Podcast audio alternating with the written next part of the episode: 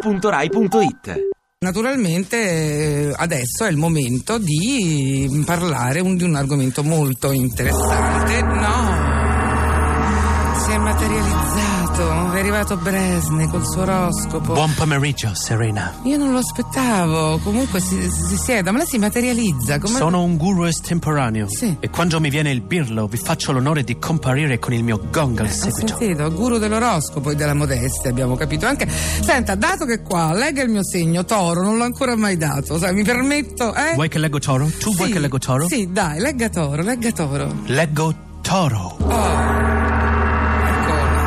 Un antico adagio in cucina vuole che non c'è niente di più difficile che fare un buon spaghetto col pomodoro. E questo che c'entra con l'oroscopo? È una cazzata. Ah, ecco. Toro, lo sai tu, lo sa lui, lo sanno tutti. Fa molto comodo raccontarsela, ma insomma c'è un limite, Toro, alla tua disonestà intellettuale. Ma perché che ho fatto di male io? Perché tu lo capisca, caro Toro, la prossima volta che inviti gente a cena spero che il tuo ospite ti dica ma non metterti mica a fare gli spaghetti rossi, non stare a sbatterti, fammi un maialino caramellato ripieno di ravioli di cernia e poi vediamo come ci rimani. Beh, non ci rimarrei benissimo, ma non Vediamo capisco se che continui a c'entra. sentirti cracco solo perché cucini bene l'uovo sodo. Sì, guardi, anche l'uovo sodo perfetto non è facile. eh. Preferisci fare filetti di alce nero in crosta di castagne su culisse di rabarbaro e foglie di betulla? Ma che discorso stiamo facendo? Ma non era un oroscopo questo? Io neanche so che ricetta è questa, Toro, l'ho appena inventata, ma sicuro l'anno prossimo la faranno a Masterchef. Che Anzi, pazzo. solo perché l'ho appena letta, sicuro qualcuno degli ascoltatori è già schizzato fuori casa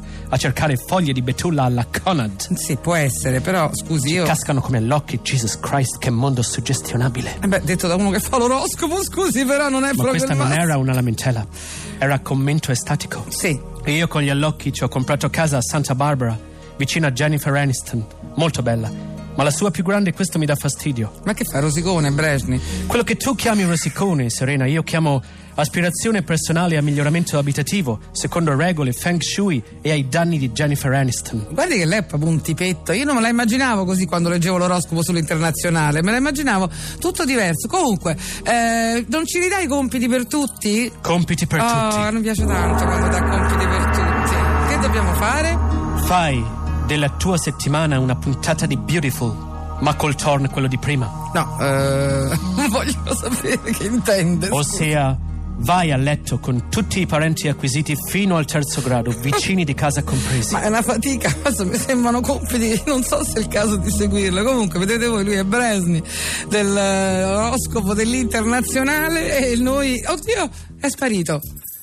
Ma senza gong è sparito, ma che strano. Va bene, Lurid è entrato. This Magic Moment, non a caso.